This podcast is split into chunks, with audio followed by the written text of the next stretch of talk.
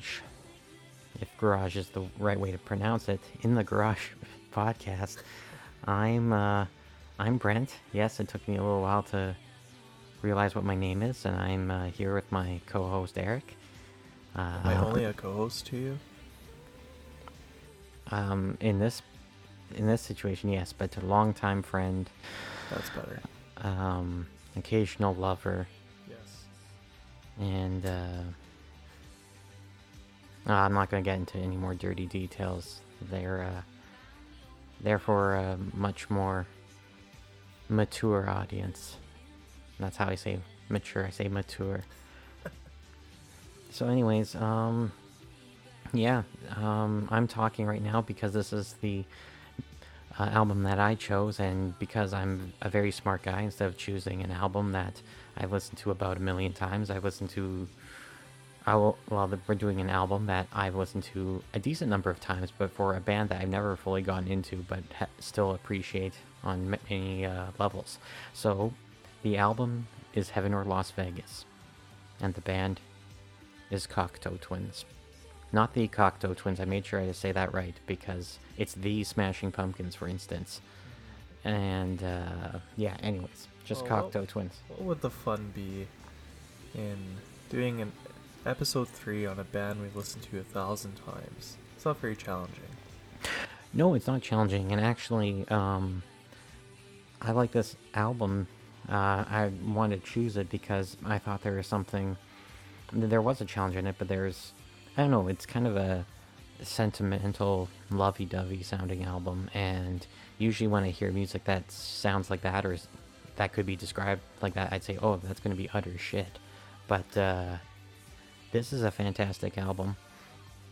Um, it does have some weaker songs on it, but doesn't have bad songs. Their worst songs are still good, and it's mostly an album I think is worth talking about because it finally took, at, least in my opinion, it finally took the um, incredible abilities of maybe the most talented singer in in recorded history, at least in my opinion, up there. Not saying she's the best, but the most talented and gifted, and and finally did her voice right for and it fit the music better than it ever had before with any of her other albums. So if I uh, go a little bit into the Cocteau Twins, or sorry, ah, jeez, I just said I'm going to say it right. It's not the Cocteau Twins, just Cocteau Twins. Anyways, they're a Scottish band that formed in uh, Grangemouth. I'm sure everyone here has been to Grangemouth, or probably Grangemouth, because you know the British don't like to to read things as they sound, even though they invented the fucking language. But anyways, I like to go there on the weekends. yes, yes. It's lovely. Although. I, I do I do need to visit Scotland someday. That would be nice. But um, yeah. Um, farthest place I've ever been to Chicago is Chicago for anyone who cares, which is just about nobody. But anyways, um, yeah, they're from there and they formed in '79. They were active until about '97, and they they're a big a big uh, group in terms of the history of um, I'd say uh, what came out of new wave and, and post punk, but there was something beyond that. They, at least to me, they they pioneered what we would know today as dream pop. Yep. They're um, if if there's a band that sounds like generally speaking not nearly as good, but that is comparable and that became famous off of their sound is uh, the Cranberries. Yeah. For anyone who's listening who hasn't listened to Cocteau Twins, maybe I mean you probably heard the Cranberries. If and if you don't know who the Cranberries are, you will know them for songs like Dreams, which is in a ton of commercials and is incredibly dreamy, and it makes sense because that's the name of the song. Then they have uh, classics such as Linger and heavier uh, grunge influenced songs like Zombie. Um, but yeah, anyways, I'm not here to talk about them, who I don't mind, but also never got into. But uh, to talk about this, I don't know, this, uh, I just say this pioneering uh, band that Founders of Dream Pop. maybe maybe i'm not Yeah. i'm not an expert but they are definitely they definitely set a, a an impressive template much to the much in the same way that uh, My Bloody Valentine did for shoegaze, and in, in many ways, I would consider um, Cocteau Twins to be proto shoegaze. But I mean, that might sound like bullshit because you think, oh, shoegaze, that's you know, that's a uh, heavy, dreamy music that is about you know layers and layers of uh, effects pedals and distorted guitars. And Cocteau Twins didn't exactly have that. Uh, yeah. Cocteau Twins. They had uh, layered guitars, especially on. Not not not heavy guitars not though. heavy, but they were layered. No, no, definitely layered, especially in this album. But if you listen to their earlier stuff, I'm not sure if you have, but uh, it's it's hit or miss. Their first album actually isn't isn't that great, in, yeah. to my in my opinion. Although I don't mind the I I do like the song "Pearly Dewdrops Drop," or sorry, "Pearly Dewdrops Drops." Drops. But anyways, um, yeah, the group was uh, successful in the UK. Um, to an extent, but sort of in an indie way. They they didn't get they weren't as popular as say a group like the Smiths. They never reached Stone Roses or not wait not even close to like Oasis popularity. If you're going to talk about like uh, British alternative bands, and they never really got big in the U.S. Their biggest album went to number 78 on the American charts and that was Four Calendar Cafe in 1993. And funny enough, I was watching a performance of them, and um, they're playing the song Bluebeard on the Tonight Show with Jay Leno. Really? And Jay Leno, you know, he's you know trying to push the album at the start. He's just like wonderful stuff. It's like Jay Leno, stop being a fucking hack right now, okay? I know it's probably impossible for you and that fucking chin of yours, but no, no, I don't really hate him as much as oh, people are supposed to. Team oh, Co- I know. Team Coco. Team Coco all the way for you. Okay, that's fair. And actually, Conan O'Brien would probably listen to music like this. Yeah. Um, but no, I don't. Uh, I don't think he's as uh, Jay Leno's as dead inside to say someone like Seinfeld. So I don't have that kind of feeling towards him. But yeah, no, I get. I get what you're saying. Um, but anyways, yeah, and they were on there and they're they're performing their song Bluebeard, which um, is is a pretty terrific song. It's actually more reminiscent of uh, like 90s alternative rock in general than the majority of their catalog is, and it makes sense. It's from 1993, and the group, um, as individualistic as their sound is, they're definitely influenced by whatever scenes were going on. But anyways, they're performing this song, and she goes, she improvises Elizabeth Fraser, and um, I don't think it's terrible. I, I like some parts of it, but I definitely prefer the single version. And she just kind of goes off the rails a bit you know, does her classic speaking in tongues, swirling around her words. I mean, not like you can ever understand what she's saying for the most part. Yeah. Um, but yeah, and uh, yeah, I, I don't know. Just look at Jay Leno's reaction after. He's just like he doesn't know what to do. Like this isn't. this is check it out or send me the link. Okay, yeah, I'll uh, I'll do that afterwards. But anyways, uh, I'll try to go back into their history a little bit. They release um, they started releasing albums in their early 80s and they have many EPs as well, but they they start hitting their stride with their album Treasure, which has to me some wonderful I would consider like chamber pop melodies because they just I don't know. I hear the music and you know you hear hear all these like you know you kind of hear classical elements in it, like almost like it's in a church, but it's very it's what people would consider uh, ethereal wave or gothic rock, you know that sort of dark yeah yeah. new wave music, but there's something else to it because it's not about rhythm, and and, and that's the thing. This band generally. Um, you would describe their sound as ethereal, you know, like something mm-hmm. that's like light and sort of, I don't know how you say it, like dreamlike and spiritual and all yeah. that stuff. It's like very hazy sounding. Mm-hmm. But, um, but they weren't very rhythm- rhythmically, uh, I would say, strong or oriented. Yeah. They didn't have a drummer. They used drum machine and they actually opted to have a guy who do bass and keyboards. It's like you think, at least in my head, I'm thinking like, you couldn't get a drummer before that. You couldn't get a drummer before before a goddamn keyboardist. but you know this uh, this band was, you know, is they were they're very different. And I was going to say I was comparing them to shoegaze before in a sense, but they are to um to me to vocals what My Bloody Valentine was to guitar. They revolution revolutionized the way that well, I don't know if like uh I'm not sure about you Eric, but I'd say like a very large chunk of um, modern indie pop bands are influenced or fairly large rip-offs of my, of My Bloody Valentine. Yeah. How many bands do you hear that have like a that like very dreamy, distorted, fuzzy guitar, Yeah. like that pillow rock? That I'm calling it pillow rock. It's pathetic sounding, but I mean like it's just like fluffy kind of I'm drunk or high kind of music. Like it it brings you to another world. I And can't really, I can't really think of a band who goes like an indie band who goes full out. War, Like like. you ever hear listen to War? I, I listen to them actually. Don't they um, kind of do it? I, I guess they're a little No. bit heavier though, aren't they? No, they're they're heavier. I'm not saying like they're they're they're like their Creed compared to Pearl Jam. Like like you, you they're, not like they're not like Pearl Jam obviously, but I'm just like you know what Creed is to Pearl Jam, War is not to Yeah. to My Bloody Valentine. They don't totally disgrace the sound. But uh, yeah, anyways, this this group um, they they had been around for a while and um, they have some decent music that led up to Heaven or Las Vegas, and I mean Bluebell Knoll I think is underrated. Um, good. it might be my favorite actually. yeah, you know I'd have to get back into it. It's been a while, but uh, Carolyn's Fingers always Yeah. strikes me as um, one of the greatest vocal performances to me in history, where she speaks in tongues. Her her voice kind of flutters like a bird. Like it sounds retarded. It Mm. Well, sounds like just- she pretty much uses her voice like an instrument. Yes, yes, she definitely has. That's a note that I had. Thanks for stealing it, and I'm I'm not actually mad. I mean, thanks because I probably would have forgotten otherwise.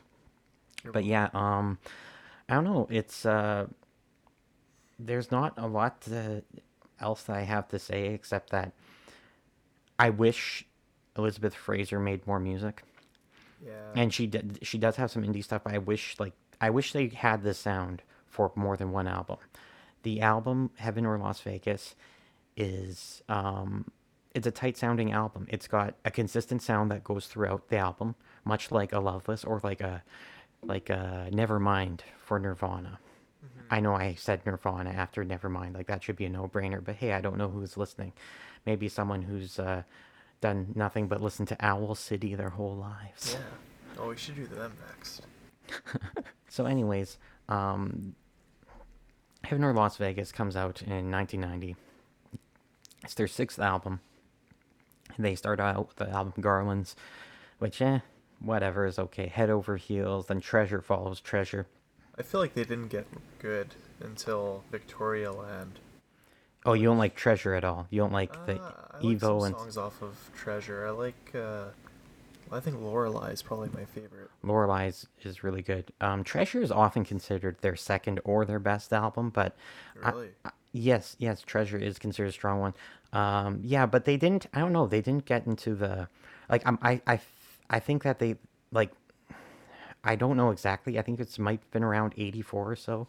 Maybe it's later, but like Si- Simon uh, Raymonde, uh, he was needed for the band. Like his his his bass work in Heaven or Las Vegas mm-hmm. is very good. And the album is weird because it feels like there's so many 80s influences going on, but it feels like it's turning the corner into the 90s. Like the shimmering guitar of Robin Guthrie has that it's like it's it's high pitched or whatever and it's got a bit of that 80s sound to it, but it's it's less I don't know, like the album to me doesn't sound very shallow at all. It sounds like a very deep album and it makes sense considering what Elizabeth Fraser was going during through during the recording. It was the album was released, I believe, just around a year after her, her daughter was born, and there's lots of songs about motherhood and pregnancy, mm-hmm. and sometimes some of those moments come out at there. And even though like it's hard, like you're like, oh, this isn't a great lyrical group or whatever, but she doesn't always go off the rails with her singing. She's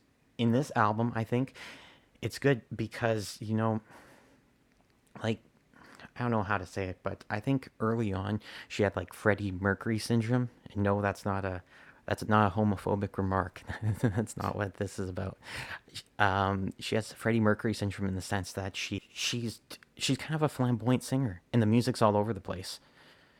Um, early on in many ways, and um, while there still are some strong songs, it seems like the band's trying to be too much about her, and she actually comes out stronger when the band is is focused and they have a strong pop sound, which is what comes out in Heaven, Heaven or Las Vegas. So Yeah. if we go through the tracks one by one, well, should we do that now? Are you ready? or do you have any? Do you have any comments or about music? That's Well, I want uh. Um, sure. when did you start getting into dream pop? Because I mean, we both went from being oh. major grunge grunge heads. Yeah. that was mostly what we listened to. I mean, for me, I think probably sev- seven years ago, eight years ago, I started getting into it. I mean, I discovered My Bloody Valentine, and obviously they're a shoegaze band, but Right. discovering them kind of opened the door to discovering dream pop, and then I found the band Alvvays. Right. and I think Right. They really set off my love of dream pop. Right. Right.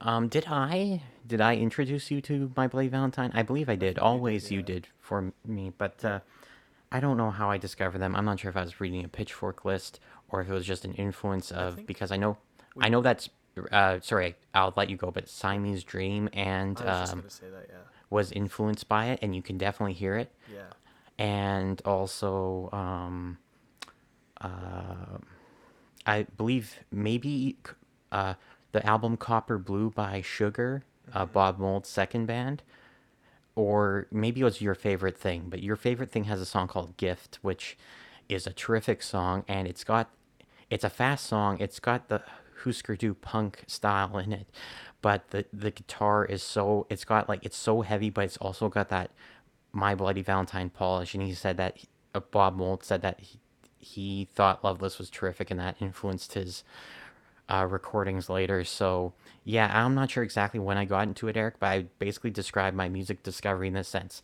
I listened to the radio, okay? music was shit. I w- wasn't a music fan.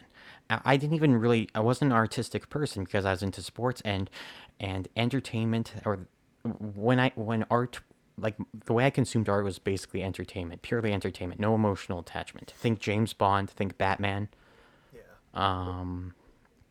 Uh. Think. Well, I mean, Simpsons has some sappy stuff, some emotions or whatever, but it's it's still humor. Um. And then I got into musically. Embarrassingly enough, Nickelback and Our Lady Peace started off because that was rock radio. You rock you could hear on Canadian pop radio stations because that's what they play. Yeah. And I abandoned that, and then um, uh, my brother got into ACDC. I'm like, hey, this is actual real rock. And then uh, Michael, I won't mention his last name, but may he rest in peace. Very funny, strange, and kind of stupid guy. um, he got me into Nirvana. He he had a Walkman, and I would, he, he- or maybe it's not technically a Walkman. That's like the the cassette thing, but like a Discman for Oh, e- people who don't know. Man, you lived through that era and you still don't remember it. No, no, no. I mean- the Oh, okay. why I was surprised is I was thinking he had a cassette tape, and this was like mid two thousands. Right, right, right. Well, even by then, like you know, iPods start coming out. But Yeah. He had a CD, but anyways, I digress. Um, yeah, he got me into Nirvana, and Nirvana was it was great, heavy, catchy music. And it's weird, but it was like it was it was quality music. I loved Nirvana right away. I started getting into grunge more, like um, Alice in Chains, Pearl Jam, Soundgarden. And uh, I will be talking about Soundgarden a little bit more briefly, but um, yeah, and then but Nirvana with, um, especially with stuff that was like unreleased off the album and in utero and also MTV Unplugged. With Nevermind, I knew they were a catchy band. They can make some great music, but but because those the songs I was listening to off Nevermind initially were mostly the singles, I didn't get get into Nirvana's emotional depth as much. I knew there was more to them than just being catchy and heavy. And there's a lot of good anger that I don't know the anger kind of that I felt growing up. Not that I was an incredibly angry person, but as I I just couldn't stand a lot of people. I thought people were very shallow in many ways, and they didn't. uh, and like I, I mean I was too in many ways, but I didn't I didn't really want that. I want I want people to strive for more than listening to Nelly's "It's Getting Hot in Here," so take off all your clothes or whatever he was doing. Like there was some bad music in the 2000s. Like I'm not one of those guys, Eric. I know you're the same like me. You're not going to grow up and say back in my day the music was better. It's like it might be, but we still know the music was generally shit. Yeah. E- even when Nirvana was peaking, they still had so many bad pop groups Mm-hmm. on the radio. Madonna was still big. Yeah. Like like it's beyond that kind of stuff. But yeah, but anyways, but The Rock was pretty bad too for us, I would say, with a few exceptions. Yeah. But anyways, I- I'm getting away from this. Um, yeah, so Nirvana basically led the way to more grunge. I found grunge was, I mean, sometimes people think of it as depressing, but it was to me it was a perfect combination of power and beauty. It, it wasn't pussy music, but also wasn't like dumb jock hair metal bullshit. I mean, I know that's a stereotype whining about that stuff. It's like something Kurt Cobain would do when he's he's pissed off. But seriously, that's like that's a lot of bad music. Or even even classic rock. Classic rock to me. Um, I mean, Led Zeppelin has some depth to it. It's not my style, but like I can appreciate that they were good at what they did. Yeah. But for the most part, I've I've found so much music that I heard before to be just about um, nailing chicks, and you can hear it in the songs. Like there's not there's nothing inspiring to me. Yeah. And as much of a bad rap as grunge got for being depressing, it's mostly to me it's like their endings were depressing. I don't find like okay, Alice in Chains legitimately has some depressing music, Yeah. A- and but they the have some depressing out of the grunge bands. they are. And you know what? They still have some downright like I like depressing music in the first place, but they have some beautiful moments on an album like Jar of Flies, which I think we should cover one of these days. Yeah. Um but yeah, Nirvana had it. Um just like even songs like Sliver, like little slices of life about growing up are beautiful. You have um you got the anger that that comes out from uh, Pearl Jam that you can hear in the frustration songs like Black, um, which we've covered the last time we were did this, which is a little while ago. But uh, I don't know, and like a Soundgarden, just I don't know many. Well, I mean now the song has more. I don't know, maybe perhaps more meaning and it's more haunting, but a song like like Suicide from Soundgarden Yeah. just a, a beautiful brooding song and it was still a powerful heavy song and that's grunge made me look at music in a way that was i looked for beautiful moments for um, just the emotion whether it was angry or whatever like to me music was about emotion. It was it's and it's imme- more immediate more immediate than a movie. Like movies movies have emotion or whatever but you have to build up like 30 minutes of plot to feel something at least to me for the most part. You know it's like music is the ultimate re- emotional release when it comes to art more so than um, more so than beautiful paintings this and that. And yeah so anyways i'm i'm i might seem to be going off course or going nowhere with this but um because of grunge i got into like maybe lighter forms of rock music even things that aren't rock. If it wasn't for nirvana i wouldn't actually be listening to you know wagner or beethoven or liszt like these classical composers. I wouldn't actually listen to them if it weren't for nirvana. Nirvana changed my whole music listening philosophy. I wouldn't be listening to old time country and i wouldn't be listening to dream pop or indie rock. Yeah. and so anyways it was um cocteau twins is something i basically started listening to because when i was reading about shoegaze and like that, that sort of music i mean there's obviously bands like ride that came up but more uh separate from that were groups like cocteau twins and i just i saw the name i tried to listen to some songs and i heard heaven or las vegas i'm like this is fucking good. And so yeah i that's how i got into uh dream pop. I mean i i i never got really into the cranberries but i always really liked linger. I thought there was some beautiful stuff. And you can definitely hear with dolores o'riordan that she takes like she's a skill she was well she's dead now but she was a skilled um vocalist like elizabeth fraser. But i find that even sometimes when she'd go off into her little gaelic irish rants you know in songs like dreams that it was kind of annoying like the snarl in her voice not that she was a bad singer but Well, I think but- the ending of Dreams kind of gets. it's it's too much and even in like not that i can't take her seriously at all in zombie but i don't think that's not her style No. uh, It's a good and song, but it's a it's a good song um but yeah i don't know it's just it, it, she doesn't compare to um, Elizabeth Fraser, who's more of a reclusive singer. Had opportunities to come back with a band and reform. She declined them. She's been sort of in and out of music Yeah. um, since the 90s. But yeah, anyways, um, Eric, tell me how you got into Dream Pop, and then we'll get into this tr- uh, track listing. Uh, well, like I always said, like um, You said a little it all started with all discovering Alvvays. I, I don't Mhm. think I'd listened to any actual dream pop before Right. I got to them. It was mostly just shoegaze. Like I would listen to like Jesus and Mary Chain and My Bloody Right. Valentine. Um, Yeah. I'm trying to think of. FYI, for those who don't know what we're talking about, I think shoegaze basically is heavy dream pop. Yeah.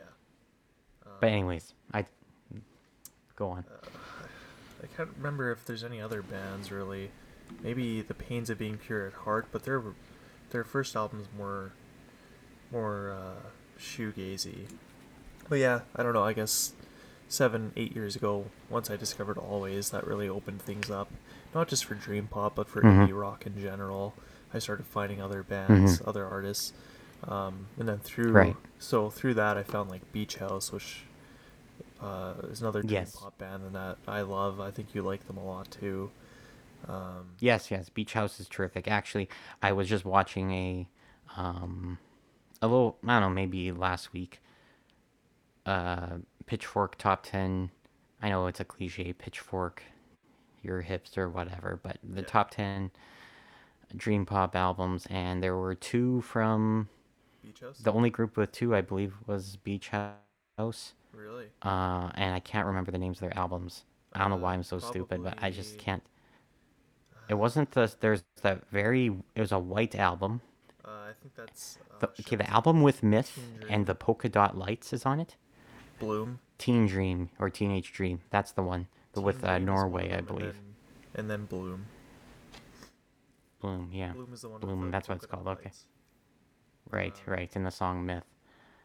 So yeah, uh, so discovering all those Yeah, no, bands I- really furthered my Yeah. love of dream pop, and it's one of my favorite genres of rock or favorite genres of music. Um, Right, right. right, I think it's right up there with grunge for me. Yeah, I don't I don't know if I would put that high just because I think like shoegaze in general is is like a better form of dream pop. Mm-hmm.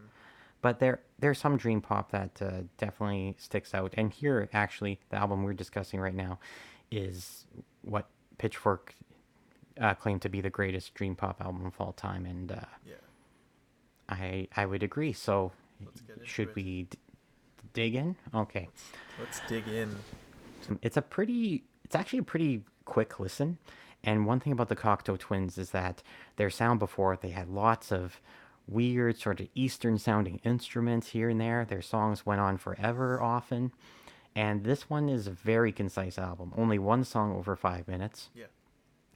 Um, one song that's almost five minutes, which is to me the best song on the album, the best song they ever made. And then every other song is three minutes and some. And they're they're like between like three twelve and three thirty one, so they're very consistent. Yeah. So let's start off with the their most listened to song on Spotify, "Cherry Colored Funk."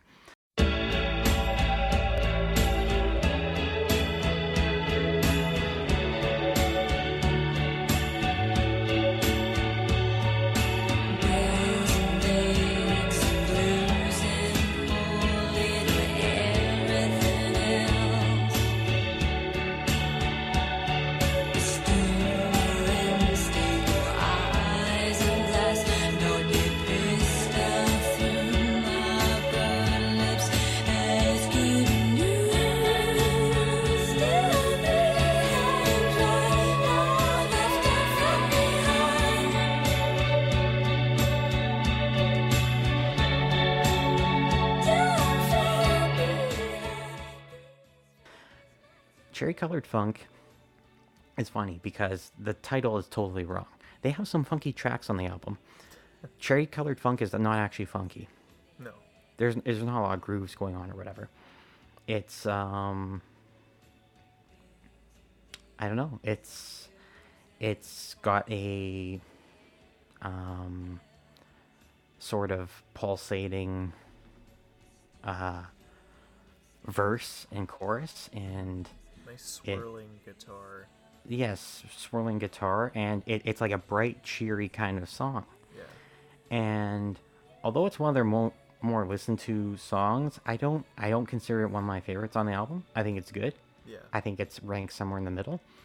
Um, uh, her her voice in the the the, the song is well, it's quite good, but it's very subdued in, at points in the verse, and then she she wails really high during the chorus, and but it's just the the song it, like it's just do do do do like it keeps going at the same pace pretty much the whole song. And I, I, I really like the the part of the song where she starts to sing about tigers or whatever like the bridge of the song where she goes a register lower in her singing is good but it's like it's a weird song like i'm not sure if you've heard songs like this but do you do you ever listen to songs that to me for the most part disappoint me there's some exceptions where it's basically just the song ha- sometimes like has a bit of a chorus or whatever or a bit of a verse but it's basically one thing the whole time Yeah. like one melody Yeah. you know what it reminds me of because of the first song too even though the the structure is similar even though the song the styles are way different it's kind of like i want to be adored Yeah. Yeah. I can see that. totally. doon doon doon doon doon and then cherry colored funk has that like, dun, builds. dun. It, it builds it builds and it, it it builds to something nice but it's not necessarily like an explosive anthemic chorus they don't pull a pearl jam or nirvana like teen spirit they don't do that at all No. um they don't pull the like the loud quiet kind of dynamic but what it, it does is like and because of that like i know you might even be more like this but i in many ways prefer the traditional song structure and it works on cherry colored funk it's a very good song to me i i, don't think it should be their like most popular song No. No. but yeah it's it's nice it is a good it's song like a standout track on the album. Like I really I like the song, but I Yeah, think yeah, there's it's- that it- are, are way oh, better. Oh, for sure, for sure. So, anyways, um, yeah, that's how I describe that song. I don't want to go too much more into it. I'm not a historian on this band. I'm not going to be like, you know, if we were talking about like, n- like Nirvana Teen Spirit's like Teen Spirit was first performed at the OK Cafe or whatever. Yeah. No. And we, we go into all that stuff. And interestingly enough, I read an article recently about a guy who said he went there and saw that performance. Oh really? Yes, um, and it was a recent article too. I'm not sure how I got it. I think it might have just been a suggestion from my algorithms. But yeah, the the writer, he's um, I can't remember his name. If he might have been writing it with Rolling Stone, I don't know. But if you if I do come across it, I'll send it to you. But anyways, um, yeah. So go into the next song, "Pitch the Baby." Now here's a song that's actually kind of funky. It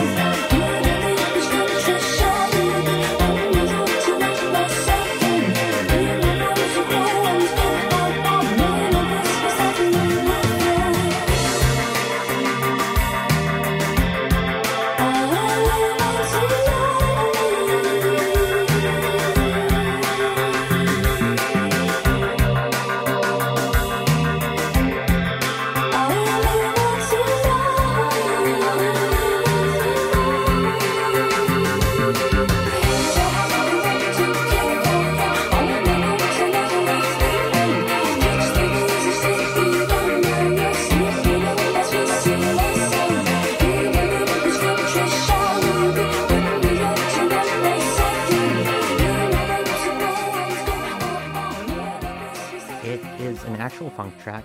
Um, Simon Raymonde does a terrific job with the bass. I don't think it's, um, I again, I don't think it's one of the better songs in the album. Um, but it, it brings in that theme of you know babies and uh, maternity, even though it doesn't sound like a very motherly song, especially in the context of this album.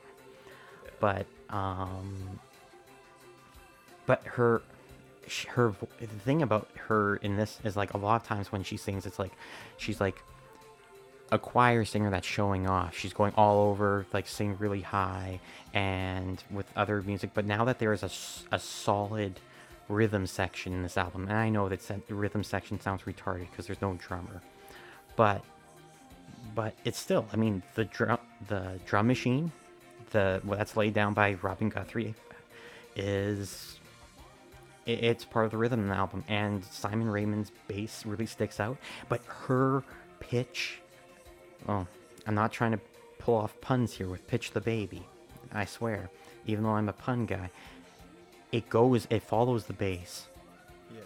do, do, do, do, Yeah, I- I do, do, really do, do, do. Her delivery. oh her on delivery this- on this song. There's a couple songs on here. There are a couple songs that- out. I just Yes. I, I like the way she fires out the the lyrics, even though they're not really lyrics. Mm. Um, Right. Well, she'll like she'll like enunciate some words like the her lower sung stuff, like the lower and mid range stuff. She'll she's more she pronounces the words more, but she knows she can sing so high that she just turns it into a pure instrument of dreamlike qualities that yeah. like she was called um and I don't think she liked it because to me at least, I don't think she's faking it. I think she's a rather humble musician. But she was and I've I've even seen an interview where she's like seems down to earth whatever, probably like a good person to actually talk to even if she's reluctant. Mm-hmm. But she was called like the voice of God. And I, I get the praise. I mean, it's it's solid praise. And here's what I'm going to bring in like I think that kind of stuff and I think of like, yeah, I get it, but it's like, you know, I can compare singers that, you know, I might consider like that too, like Chris Cornell. But something I want to say is that like what I feel about this album that reminds me of Soundgarden. Now, can you think of anything off the top of your head that makes you think, "Oh yeah, this is just like that really heavy metal influenced grunge band"? The a- atmosphere of the album. Um, sort of, but like, can you think of anything? I mean, it's I know it's really abstract. I don't know. I can't think of anything. Okay, besides, this besides what uh, just her vocal range. her vocal range is impressive, just like Chris Cornell's. And it does have to do with that. And it also has to do with the atmosphere of the album. This is what how I say it. The atmosphere of the albums of Superunknown and Heaven or Las Vegas, they're very cohesive. They have like almost like a theme in their sound. Yeah. Dark brooding saying that, in I Superunknown Yeah. and sort of uh beautiful and dreamy yet somewhat melancholic. At points in uh, Heaven or Las Vegas. So because they have these themes, they're like centers of gravity, and they pull in their supreme talents.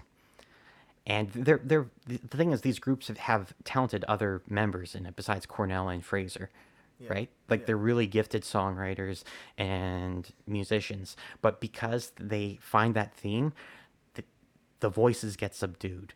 Chris Cornell is not singing at his highest or most powerful in Superunknown, but he is singing at his best. Yeah. He he he sounds so fucking sinister on Fourth of July. When when he's just when he's just mumbling those those verses. Mm-hmm. Thought it was the Fourth of July, and then there's just that that then the the fucking snare hits and there's that marching rhythm and it's bru- slowly building up and then he sings high in the chorus he doesn't sing as high as like something like birth ritual No. I don't know Or- if he ever reaches that range on the album. no he doesn't and it's but it's so fucking beautiful and well done like sometimes some bands have like that's what the 70s could never learn was to how to like you have all these talented musicians how do you get them to like tone it down to make the best music possible Yeah. and it's like that's how I feel like with a lot of metal bands. Not it's not my Neil style of music. Quote on uh, having talented band members. Neil Young has a famous quote on that. Yeah, fuck. Well, it was a really good quote. You you've said it a couple times. Hmm. Um, it was, uh, It's escaping me right now.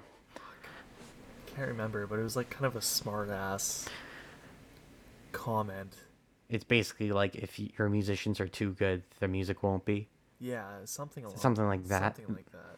Yeah, and I, I I get it, but like Soundgarden was super talented, but they they, they they toned it down and yet they were still heavier like the atmosphere of superunknown if you haven't heard the album um it's to me it's a top five Yeah. album for me of all time. To me it might be my favorite non-nirvana album. Yeah. that's high praise for me. I think that should be high praise for anyone. Um if you think it's better than a nirvana album you know what? I'm going to disagree. That's better than nevermind or in utero but i understand. It's fucking great maybe one of the most emotionally complete albums that I've ever heard, even though the emotions seem very similar, very angry, Yeah. very brooding, very dark. Um, actually, to me, not that depressing. Angry and Yeah. almost evil. The album sounds evil and creepy in the best way possible. Um, and it's it's represented lyrically too, like the day I tried to live when he talks about hanging from the power lines to watch the martyr stretch. Now that's a fucking lyric. Sorry. Okay, I'm. I'm getting jacked up thinking about Superunknown right now. But anyways, so that's what happens with this album too, Heaven or Las Vegas. You take this super talented singer, you say, "Hey, we're going to actually like people can say all they want about freedom in music and chaos, but order matters." They're like, "You're going to be you're going to sing, you're still going to use all your talent. You're going to sing high. You're going to speak in tongues at a point, but it's not going to take away from the melody or the composition of the song." Yeah. which to me it, it did sometimes and that does not happen here and we're going to go to the next song which is where the the album really kicks it into gear iceblink luck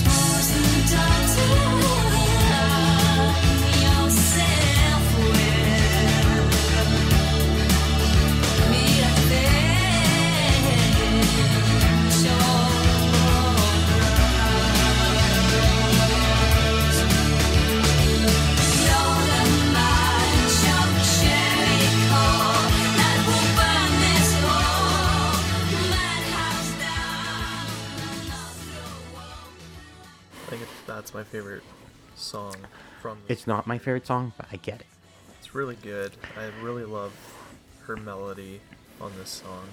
Um, and I really like the bass line. It almost reminds me of like New Order, the bass line. Age of Consent or, or something like that. It's just it's a really Yes. good bass line. It's got a great tone on it.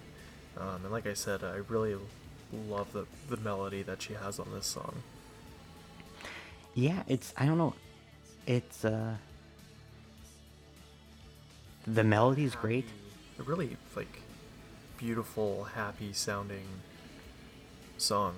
it, it's blissful you know it's just that that whole like the, the the bouncing sort of light sprinkling guitar i don't know it's like that shimmer that Yeah. it's like it's sh- this album's full of shiny guitar. It, it almost sounds it's sometimes like a really good keyboard or synth but it's not it's a fucking guitar and it's played so well and it just it's a catchy it's a mid-tempo song Yeah. But it's weird. Her she doesn't overspend herself with her singing. Yeah, her voice is fluttering. Um, and it just it, it's a song that just keeps going. It's got a good energy. It's not, but it's not too fast of a song. But it's like it's the closest they have to a pure rock song maybe on the album. Yeah. Um, I don't know. I have a note here. Is it weird to say her voice is buttery? I don't know. There's just something about her voice that Yeah, like slides all over the place. Yes, it does. Um, yeah, the the riff, the opening riff is terrific. It just sets the template. slippery.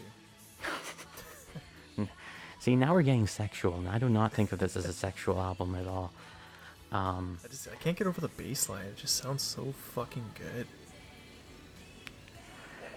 that like dun, dun, dun, like that I like that it. Repeated thing. The tone it. It's just It it so is good. it is fucking good bass, and I don't know. It's it's a catchy song. Mm-hmm. It's hard to describe the song. This is a hard to describe band because I can't even like with Nirvana. Yeah, I'll fuck up the riffs when I go down, down, down, down. But at least you know you you're like, oh yeah, I've heard Mm-hmm. that before, or like you can follow the melody. This this band you can't follow melodies. They switch all the time. Yeah. For Well- and sometimes it's to their detriment. Sometimes it's not good. But a lot of times it's re- it's actually very good. Like they go, and especially on this album, they go from one good mel- melody to another within the same verse. Yeah.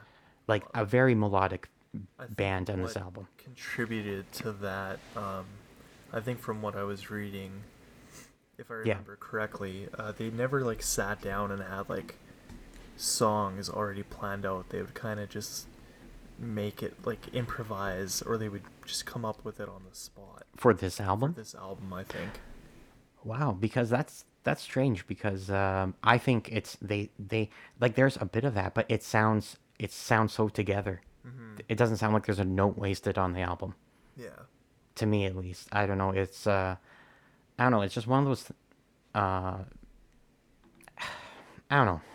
So I think that's why they're able to have so many, excuse me, uh, so many different melodies within, or or have a song where it switches from one melody to the other and just has like weird song structures, and I think Ri- it really works for them. Right, it, it does. But you know what? They managed to do that without, and even, uh, and changed all sorts of like, uh, ranges and pitches. And you know what? They don't. The, the- all these different melodies sound like they fit. I think in other stuff they don't because I think their problem before, at least I would hear sometimes, is that they like they'd switch they'd switch pace too, mm-hmm. like fast, slow, and that, they don't really work. At least for the few times that they do it. And I know if someone's listening, and you're a big Cocteau Twins fan, you're like, "What's the song?" Point it out. Honestly, I'm not a huge fan of the band overall, but this album, and I have to listen to more of them, and I think I could become a huge fan. But this is about like, As per usual.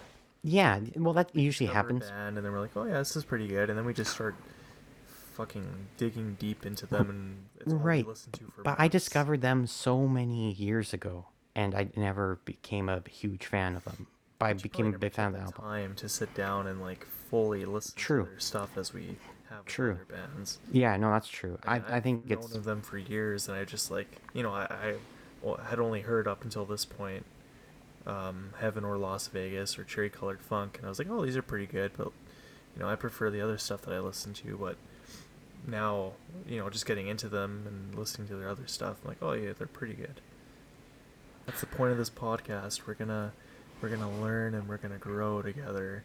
we're going to find new stuff that we enjoy we're going to you know i guess grow our tastes or at least uh, develop them Yeah. um, although I, I say that like what we like like we kind of know what we're gonna like like i think i mean damn it eric i think there's maybe like a very s- tiny smidgen of very particular country music i could get you to listen to but Chris it's so small that what Chris Stapleton. chris stapleton's good but i think like guys like dwight yeah he does but i think guys like dwight yoakam are pretty damn good but you know what it's like it, it, it would be hard to to get you to like a lot of his music. And even myself like i'm still a very casual country listener. I, I like a lot of hank williams or whatnot. But anyways i'm going to go into the next song now. 50-50 clown. 50 50 clown. It's it this song hits you. It's like boy they went back to the 80s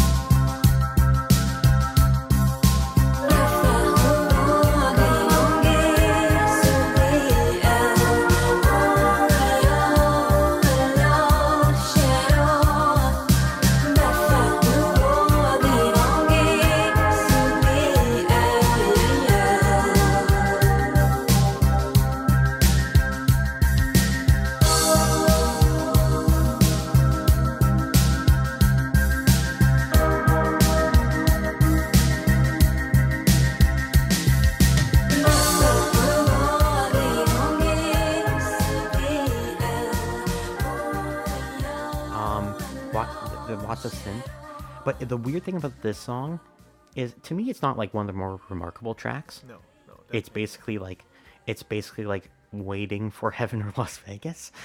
Um, It's a little appetizer. it's an appetizer song. That's a good way to put it because appetizers don't suck. You can have very delicious garlic bread. This is the fucking garlic bread. And Heaven or Las Vegas is that like perfectly made uh, plate of spaghetti. If anything, it's more like haggis because it's Scottish, but I've never ate, eaten haggis. Um, but yeah, no, 50 50 Clown though is weird though because her she keeps her voice very light. It's delicate. Yeah. It's it stays high, but it's not a powerful high.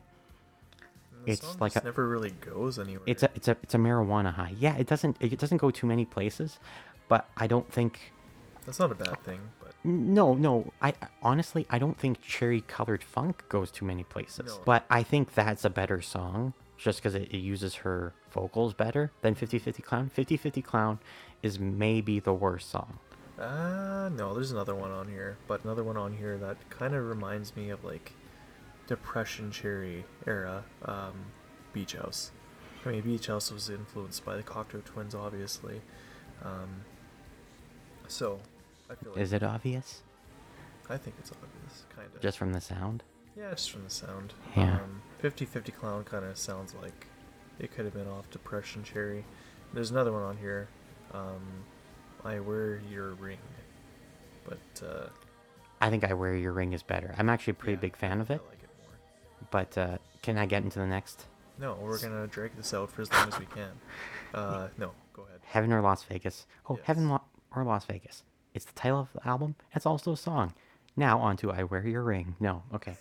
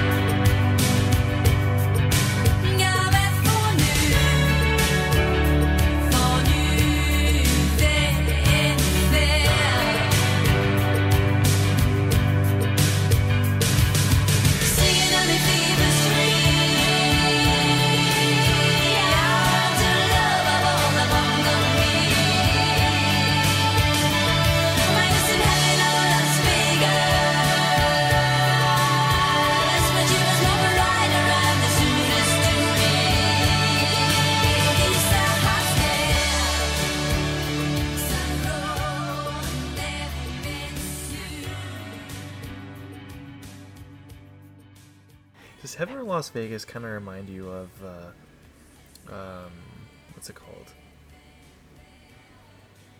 Kind of reminds me of uh, the Smiths. How soon is now? I don't know why. It does. Uh, It does. I think the song's a lot better. yeah, Um, almost like the same type of guitar melody, like a little part of it.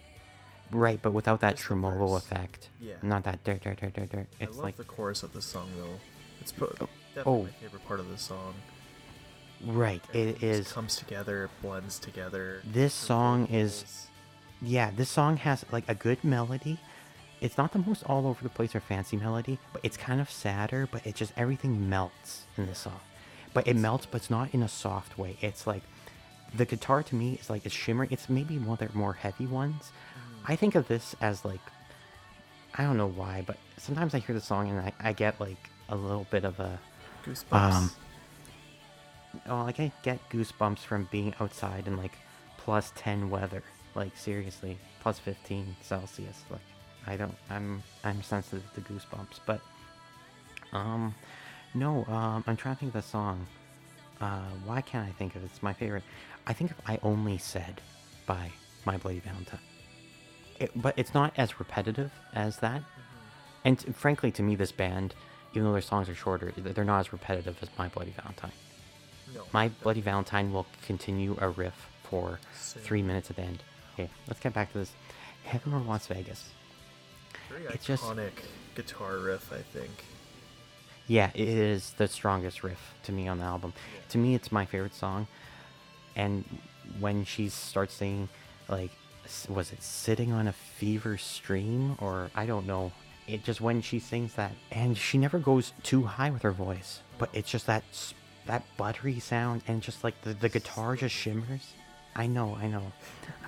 I like this is very rare for this band, but I really like the lyric.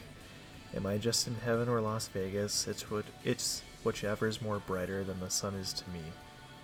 Yes, that is pretty. That's pretty beautiful. And um i don't think they have bad lyrics. It's just that i don't i can't hear their lyrics a lot. Well, so I'll, um, I'll look into them. What's her lyrics, sorry yeah it's not singing time, it's, not like- singing on a fever stream. Lyrics. right right. It's, um, it's called glossolalia, yeah. which is Speaking in tongues. non- yeah, nonsensical words. Sometimes she would take uh, words in different languages and, and put them in her song or in her lyrics to create abstract lyrics, pretty much.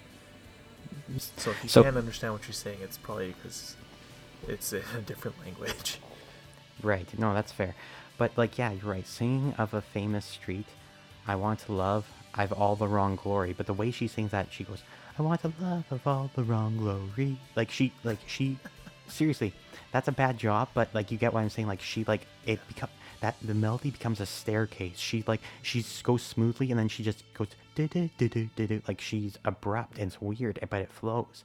Yeah but then she goes but is it heaven or las vegas?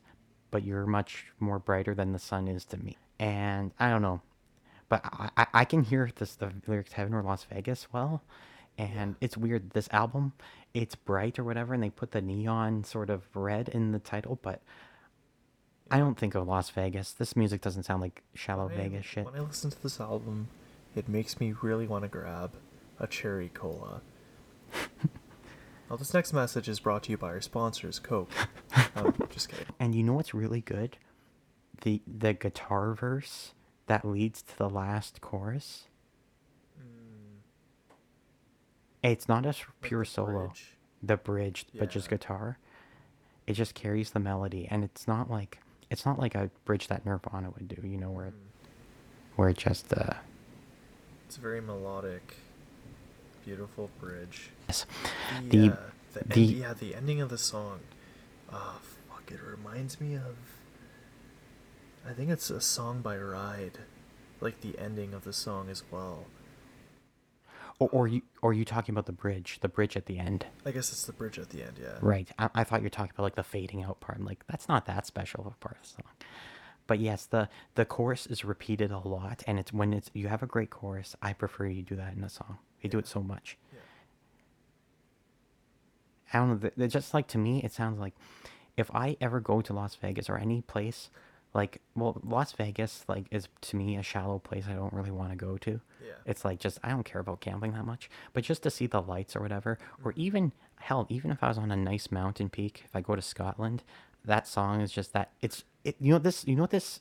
Um, it's not the most highly sung, like it, in in terms of pitch, it's not the highest of their their oeuvre for sure, but it is the most anthemic song I can think of by that. It is just it, it's a sweeping song. Everything just moves perfect. And I love her vocals in the verse. Mm-hmm. How it tails away at the end. It's it's just it's fucking smooth. It's like it's like I can see the whooshes of her singing. Anyways, I don't know. It's hard to pinpoint why the song's good. Just fucking listen to it. If you haven't heard it and you're listening to this, stop wasting your time with this. Fucking listen to Don't that listen song. to us. Listen to Cocteau Twins. And then come back and listen to us. Yeah. And then give us money. But anyways, um Okay, next song. Is there I wear your ring.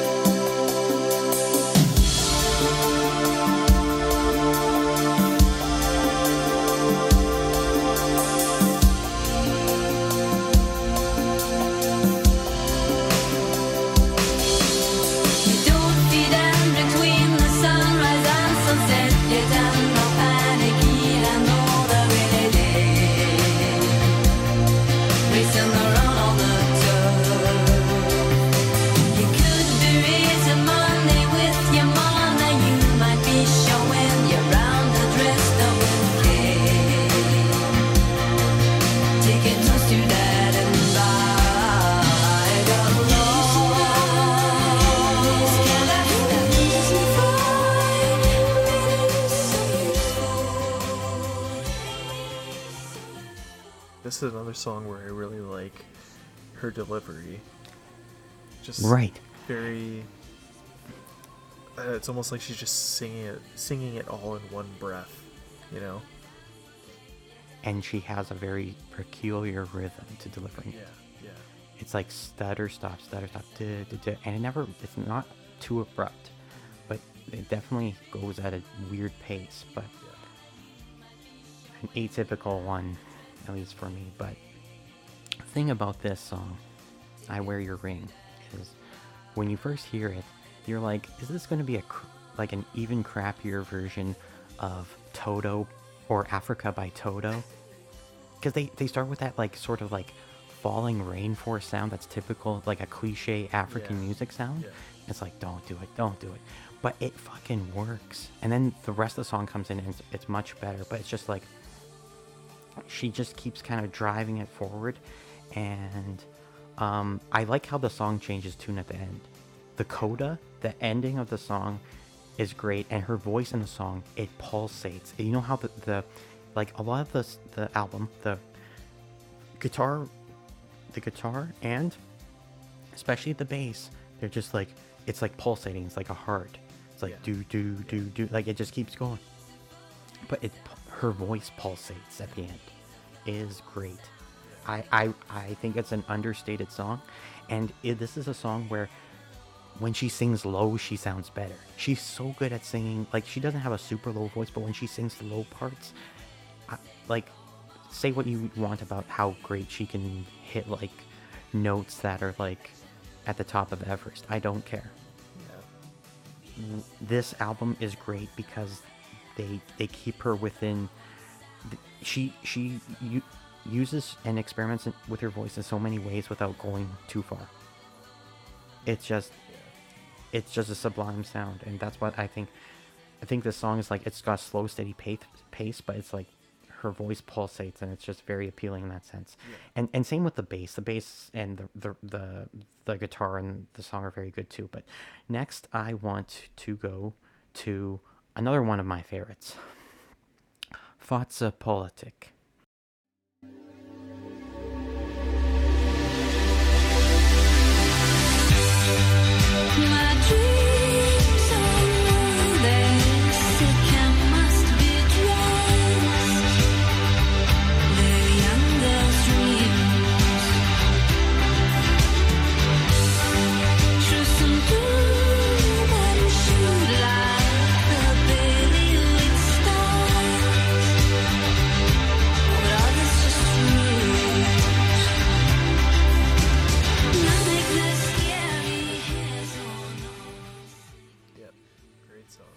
Fotzepolitic is well, she's she's trying to be German here, but politic in German or politics will have a K, not a C. Sorry, Elizabeth, your German's off. But Fotzepolitic means cunt politics. Now, I'm not sure if she's just being rude about, you know, being a mom and pushing a baby out the vagina. I don't know. Maybe she hated politics or politicians. Maybe, probably means a whole lot of nothing. I don't know. I'm not looking at the lyrics right now. You know, when I, But- when I, uh, when I hear this song, Yes. especially like the opening of it, reminds me of just like being on the countryside or, or, or something. You know? I this is what I was thinking in my head. If I were because right now people who are listening might not know, but I have a job now as a copywriter um, and content specialist. But basically, what I'm doing is I write material for promotional material or just descriptions online, but a lot of ads. Okay, and I I, I write radio commercials now too. But if I were to write television commercials and my job was to pr- promote the country of Scotland, that that's that song would start and as soon as that first note hits after that you know that growing sound Yeah. that crescendo when it hits i would show the scottish highlands Yeah. and probably put a very attractive woman on just to just to I, I was gonna say to spice things up but i don't think spice when i think of scotland probably put some redhead i don't know i don't know what just general scottish shit maybe me in a kilt because i'm one eighth scottish That, that would for sure get everybody to go to Scotland. Yeah, it would. It would, Eric. But uh, what no, it's there look like. Let's go.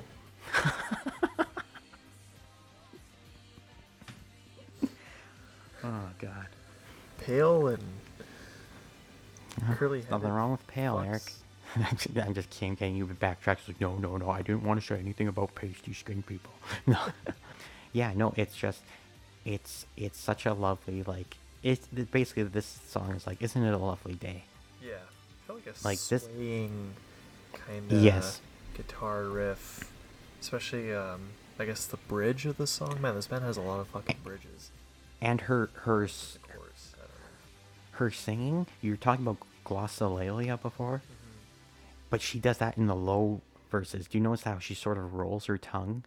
Yeah, and it just yeah it's swaying it's like one of those it's like a it's like a hammock of a song a more powerful hammock. I mean Yes. hammock makes a hammock makes it sound like oh it's like a lazy sack of shit. Like no no this this song is I would love to listen to the song. eric like, i had the same note here. Intensely on a hammock in a hammock. in scotland In like on a mountain. Um yeah it's, it's got swing rhythm.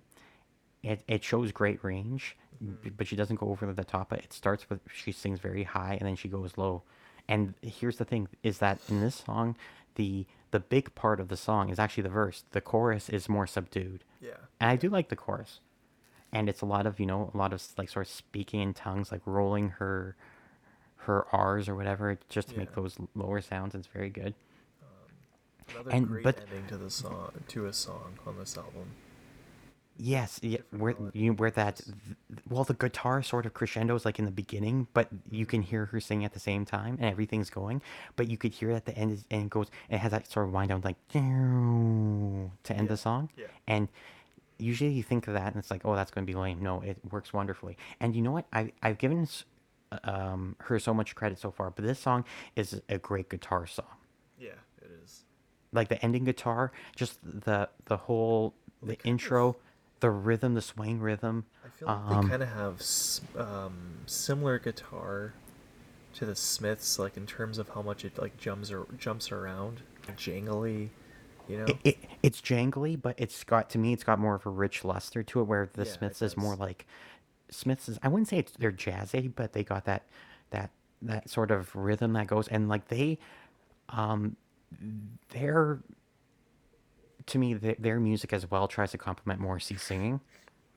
yeah, and his is like that sort of like posh kind of swaying androgynous voice of his that's kind of low but it's like very and very moody and sensitive voice. Mm-hmm. Where in this song but here the the funny thing about this song is that you notice like her voice keeps going up and down and up and down the guitar follows it and it does a very good job.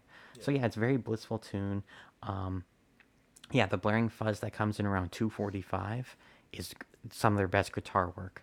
Yeah, and she's basically just going la la la or whatever in the background you know when she does that part. It's terrific. Um not a long song. It's just it basically ends that way. It's a great ending. Okay now n- n- now we're getting to Wolf.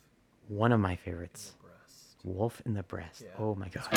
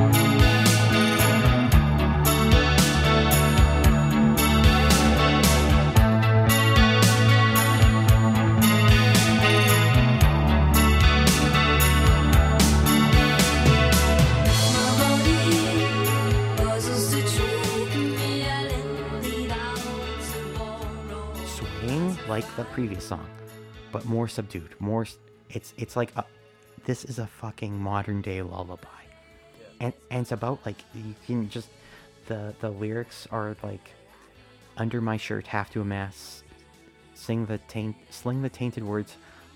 I'm each Sling the arm, taint? the taint, Jesus, the tainted words, and I'm each arms they fall on.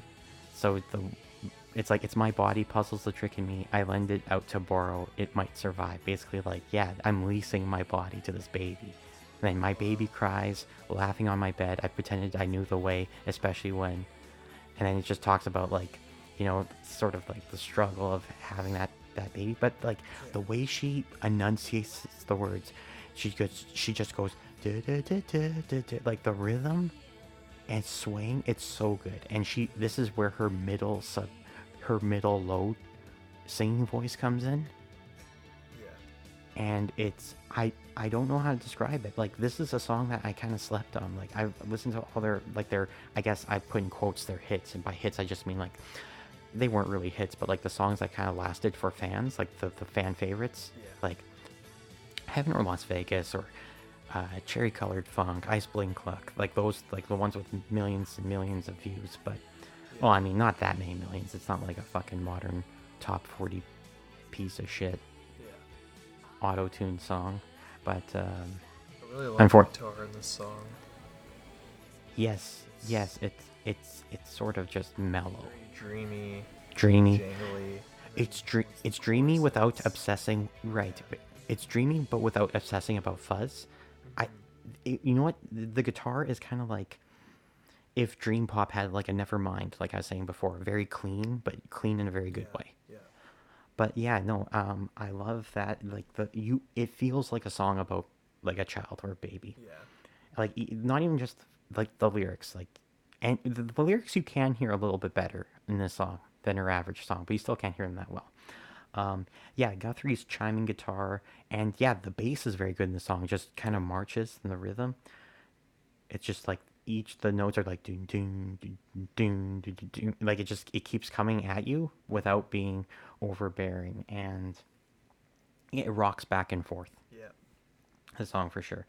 Um, it's I don't know. It's it's in my it's in the top half of songs in this album. Oh, sure. Maybe maybe maybe third. if I was to put it like around like Iceblink Luck and Heaven or Las Vegas, Yeah. like as the two best songs. Yeah. But yeah, I really love it. Okay, so now um I don't have too much more to say about that. Road, River, and Rail. Okay, this song, I've described it as it's like a long winding REM song, but from a voice and face much prettier than that of Michael Stipes.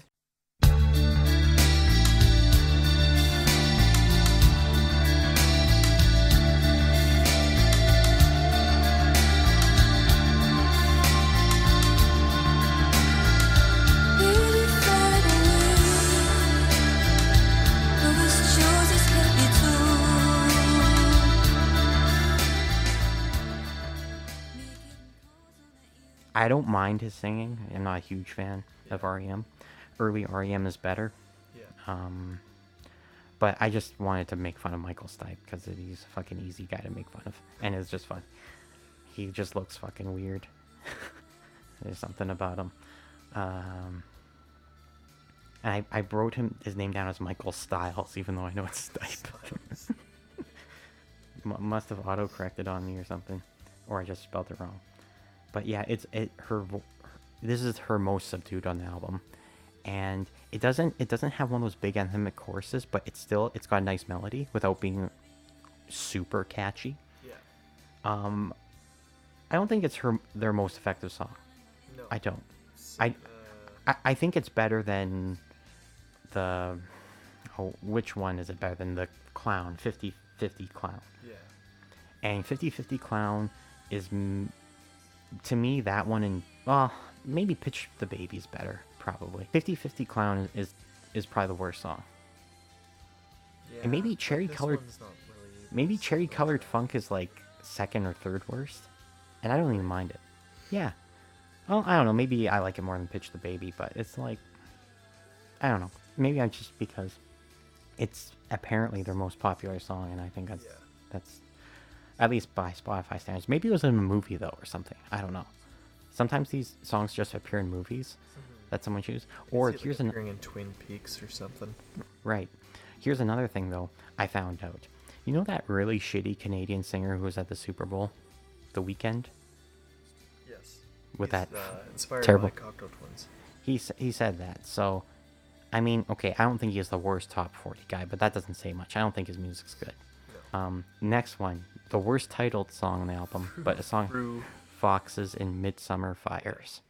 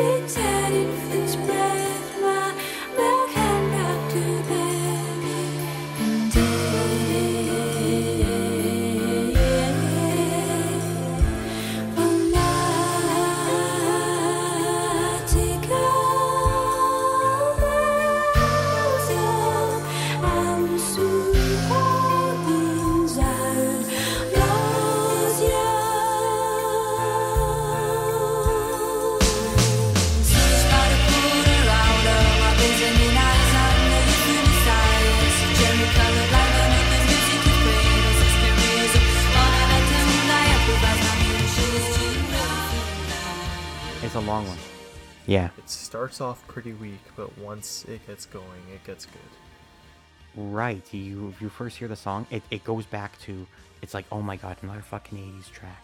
Yeah. and you get the synth and stuff and it's not like it's the synth isn't as interesting it is the synth isn't as interesting in like as it's something like i wear your ring and actually it's probably the opening synth might be less interesting than the synth in 5050 clown which is the worst song on the album but it, it's it starts off just i don't know you, might think of it like a bland verse Yeah. but when she starts dipping lower into those those like grooves she has these same grooves in the song and they're they're very good i don't know how to um It's like I don't know.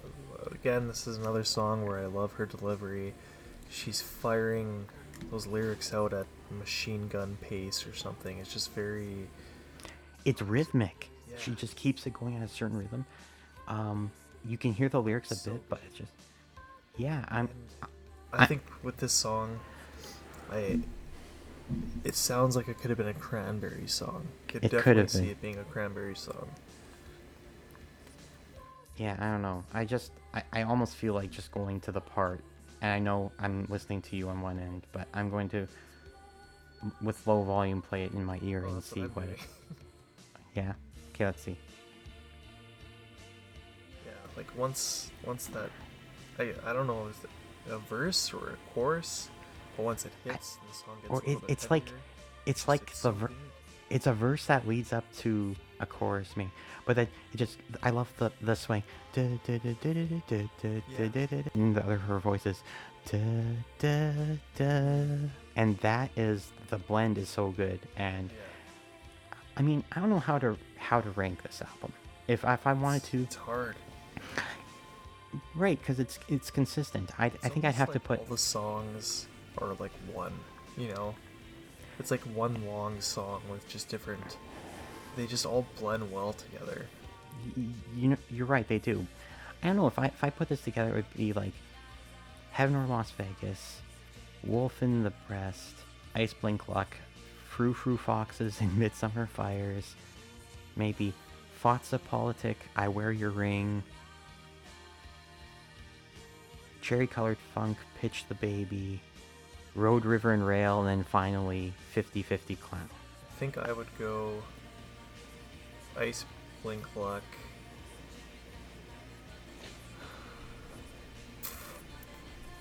Heaven or Las Vegas. Frou Frou. Fotzepolitic.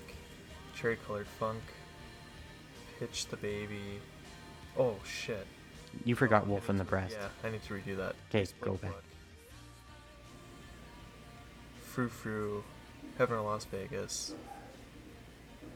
Fotsy Politic. Wolf in the Breast. That's five, okay. Cherry colored funk, pitch the baby.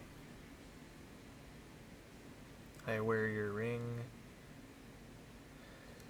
Uh, 50 clown and then or Ro- maybe road river And Rail. and then 50 50 clown. Yeah, Road River and Rail to me is is is more beautiful than 50-50 Clown, but it's maybe a little more dull. Yeah. And it, and it takes longer to get even though it's only 321, it feels like a long song. And I'm not trying to insult it. I still think it's a good song. But anyways, yeah. Yeah, I it think the yeah. worst thing about Frou Frou Foxes is they only do that that verse or chorus or whatever it is twice in the song. I wish they would have done it like at least one more time. Yeah, the chorus to me in all apologies needed to be done at least one more time Yeah, yeah, to me. yeah. And it's still a, it's a masterpiece of a song. See, maybe that's the best. Thing, that's the good thing about Oasis, is they'll take like the best part of the song and they'll just keep repeating it. Yeah, you know what? Some people get bored by that, but man, fuck, if you have a great if you have a great chorus, and they'll just like live forever. How many times? And they just like they just like drag it out the end, and I don't care how re- it slide away. going. And you know what? You know what really pisses me off when a band fucking finds a great formula and they fucking abandon it and they never find it again. It's like, do you guys just not know how to make songs anymore? You're not mm-hmm. fucking trying. Some bands don't know how to come back, which is a topic that should. it's gonna be a segue into our next episode. Uh, you're getting a little too hopeful. I'm not sure if I'm going to be talking about comebacks. Anyways, Yeah. that's been the album Heaven or Las Vegas. I don't know if you how much more time you have, Eric, how much you want to talk more about it, but I don't want to end it off with just talking about the songs. I want to talk about what this kind of music means to me. Um, this album is not my favorite album ever. I mean, that's that's a stupid thing to say because, like, yeah, I have one favorite album ever, and it's In Utero by by Nirvana. Okay, that's my favorite album. It's been my favorite I thought it was album in for years. Utero by uh, the Bee Gees. Oh, the Bee Gees, the Bee Gees cover album is terrific, but no. Oh God, my mom and Brandy love listening to the Bee Gees. But anyways, they they originally sound just like kind of like Beatlesy riff-offs, but they they they basically evolved with the times and made a shit ton off of disco. Yeah, I don't know. It's just this music is kind of like life changing, life altering perspective altering like this is the not saying that like oh i decided to have children or that i decided i want children because of this album but if you don't want children you listen to this album all i'm going to say is that you're going to try to find your girlfriend or the nearest woman on the street and pump her full of babies no but seriously it's just like this this song has it's it's such a has such a lush quality to it it feels it feels like a warm fuzzy heavenly See, the- blanket The thing is, Dream Pop sounds like Dream Pop is what love would sound like, or falling in love would sound. like. Yes, it, it is. It's it's kind of that feeling too, and I get that feeling. You know, I got that feeling with you know my fiance. There's just something.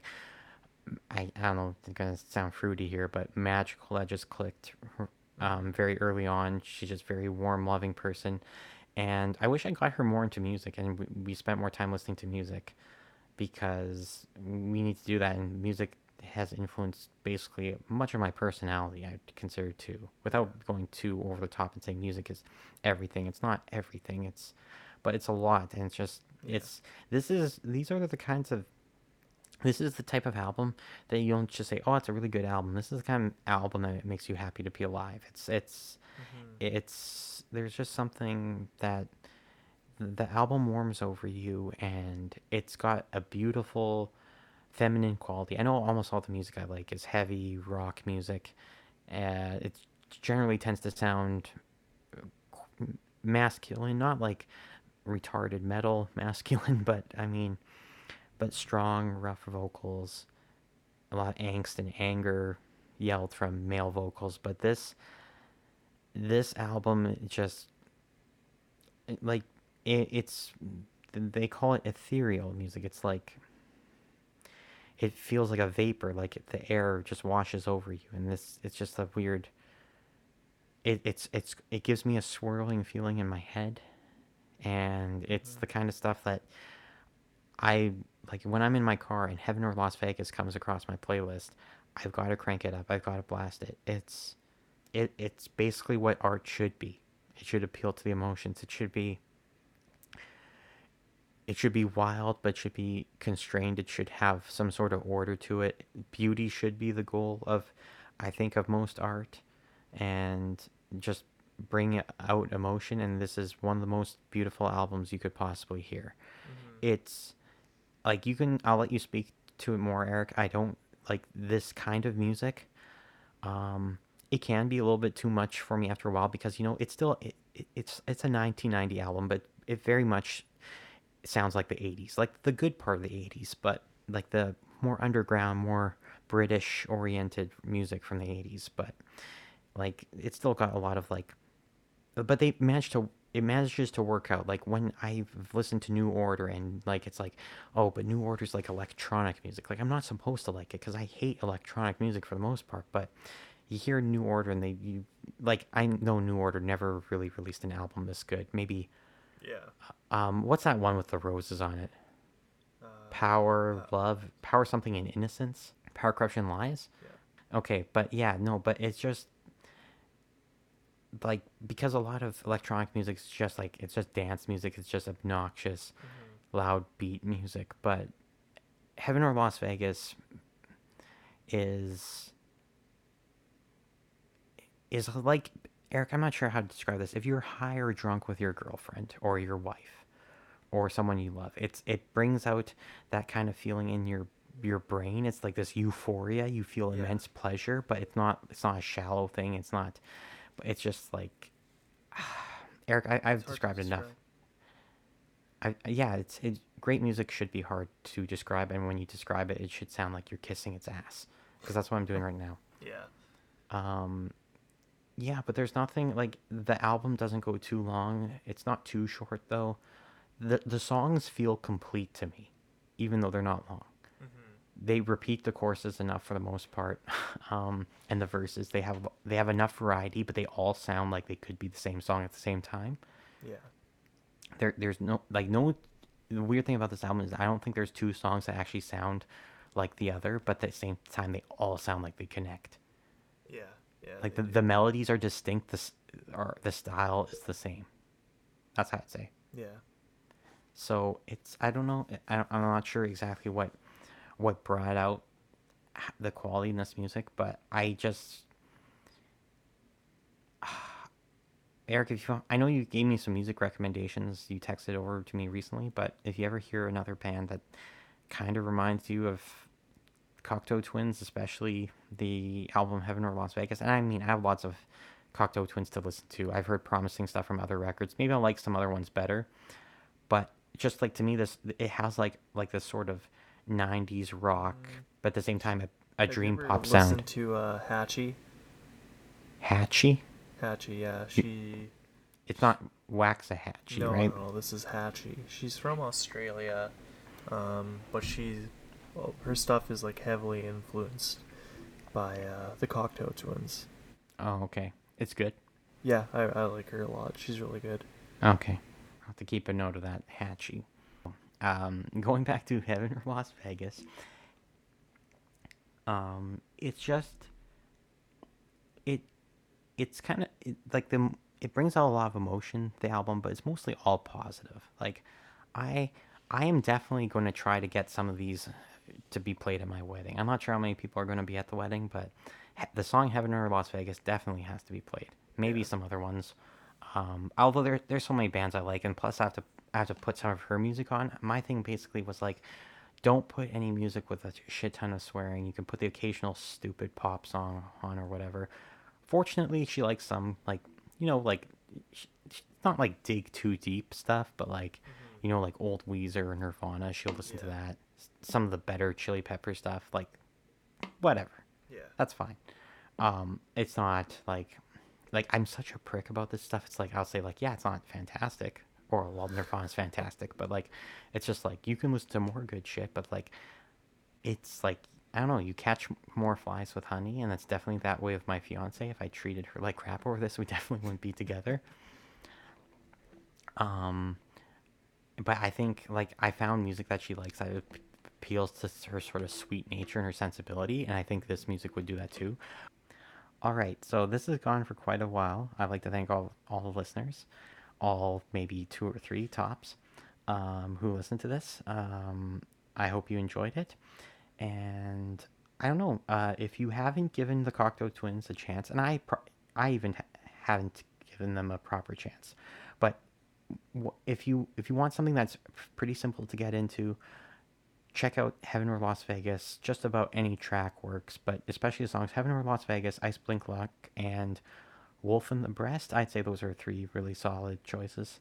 Um, if you want to get into the group, there's of course there are other songs on there that are fantastic. All and basically, thank you for listening to us. Um, I apologize because I don't have the extensive knowledge on this band, so I didn't want to get too much into their back history. I mostly just wanted to say what I, what how these songs made me feel. Anyways, Eric, if you'd like to say something, Uh, yeah, that's the end of the episode. Uh, thanks for joining us and listening to us, and uh, we'll see you next time.